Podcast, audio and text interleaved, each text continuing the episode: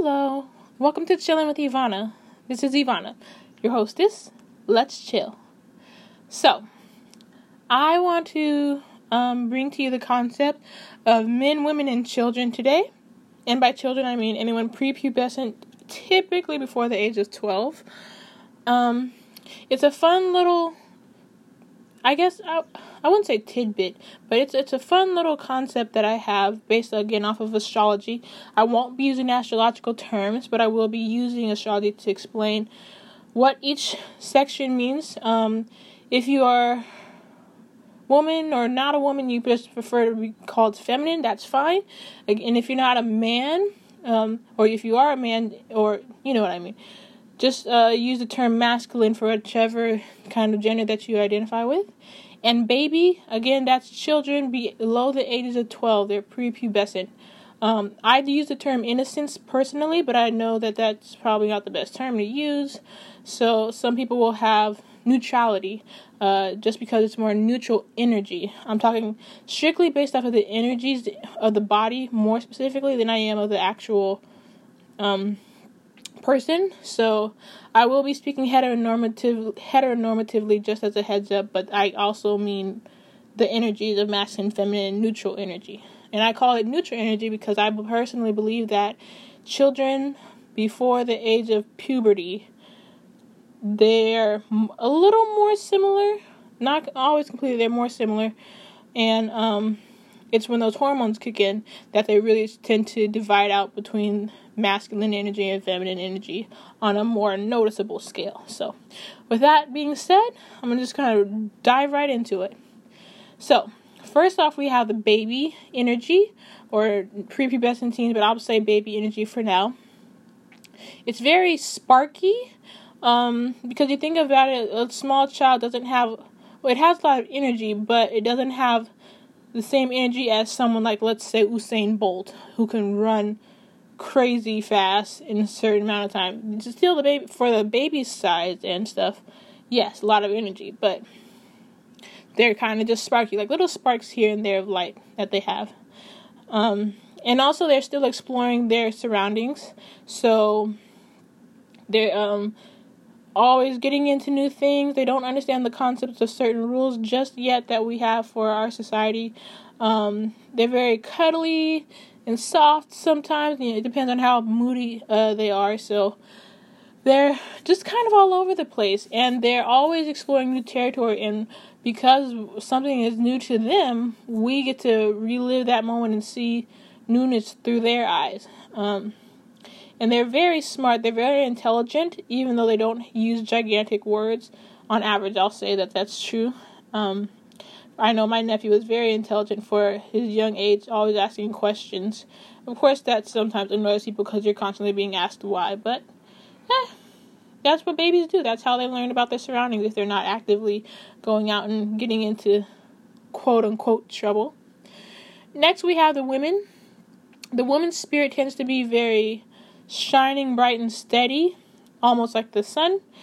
And the light shined on people, you know, it's it's kind of a free for all. Um, we women, we are very body and health conscious. We're constantly, our bodies are constantly changing throughout our lifetime, every month, even, um, as we all know. Um, I don't always appreciate it, but I'm learning how to now as a woman myself. But yes, the body con- uh, reacts, especially if the woman has a baby. The baby's um, cry will activate certain parts of the mom's body, such as breastfeeding and breast milk, as we know. And if you don't know, well, now you know. Also, a woman's brain, she tends to be able to look at both sides of a situation. She can see these the um, she's a good mediator in that way. And again, this is all stereotypical. This is not to say that every woman or feminine person is like this, but being able to see both sides is very helpful to um, help de-escalate anything that's happening and just make sure that everybody's having a good time, so to speak. One second. Okay. And not to mention the fact that women feel very deeply. They feel so deeply that sometimes it can get us in trouble. Um, whether it's or being overly emotional with a man or overly emotional with a child. Um, a woman has to kind of learn how to figure out the balance between the both, and and just learn how to keep parts of herself still together and intact for her, and not just give herself all away and just let herself go. She just she has a lot of pressure built on her, and this leads to the men. So there was a study that said that men's brains are very similar to autistic brains, autistic female brains. And this just means that men are more logical oriented than they are feeling oriented. So if a woman is overly emotional, it's very difficult for him to connect.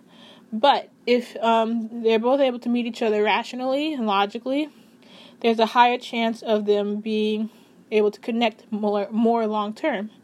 Men men in general they tend to be very adventurous and outgoing. Um, even the more introverted types have dreams of places over yonder, whether that's going traveling all over the place or whether that's just experiencing all that life has to offer. Um, there's a sense of wanting to instill this knowledge into other people once they come back from their learnings.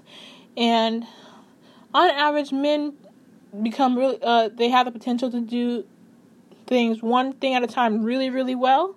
So their work often becomes a place of pride for them. And that's because there's no logic they just get their put their head down get to work and while there are some you know more feminine women on average the masculine energy is one where they just kind of put their nose to the grind and keep going because this is something they know how to do and they know how to do it well they get paid for it there's no questions, no ifs, ands, or buts.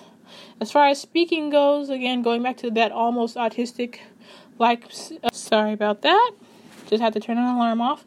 Anyways, as I was saying, the brain of a man um, can at times be so full due to all of the different experiences you have you don't always have time to put those experiences into words and it's not even that it's complicated per se um, i understand this somewhat because astrologically, you could say that I have this um, placement where I have a quote unquote man brain. It is very difficult for me at times to articulate.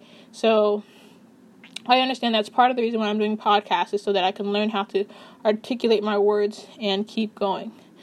Um, other than that, men also have this dream of having their perfect place in, in heaven and I'm not necessarily speaking about heaven when you die, but just they have an idea of what they want their life to look like. They want to have this type of wife, they want to have this type of uh, children, they want to have this type of house. They don't always reach it, not every man does, and not every woman reaches hers either, but they do have it. And sometimes it's kind of private for them as it would be for anybody if it's so special to them.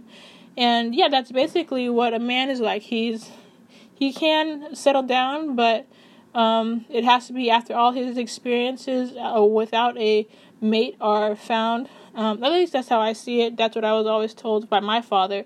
Have a life and experience life before you settle down. Um, that is how I categorize the baby, the woman, and the man using astrology. Hope you guys understood it. I hope you liked it. Let me know what you think. Again, my name is Ivana. I'm your hostess. And yeah, love, peace, and hair grease.